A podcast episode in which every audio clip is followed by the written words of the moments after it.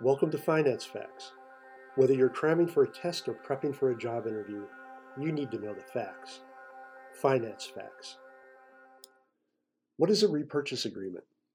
Now, repurchase agreements or repo are pretty interesting financial structures, so let's talk about them. A repurchase agreement represents a short term loan which is highly collateralized with government securities. Repos are considered low risk for several reasons. First, they are short term. In other words, the repos or loans are almost always for less than one year, and a majority are overnight repos.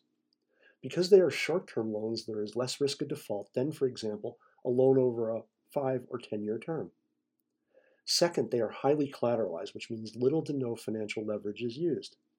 Compare this to a residential mortgage where a down payment of 20% means $4 are leveraged against every $1 of the borrower's deposit. And finally, repo loans are structured as a simultaneous sale and purchase of government securities for a short period of time. So when a repo agreement is entered into, the seller delivers securities to the lender and also agrees to buy back the same securities for a higher price at a later date and time.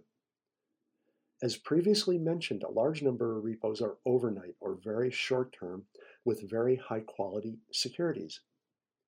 Repos are an important source of funds for non-depository financial institutions.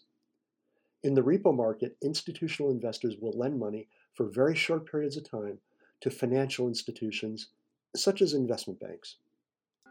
Thanks for listening to Finance Facts. My name is Dave Coker.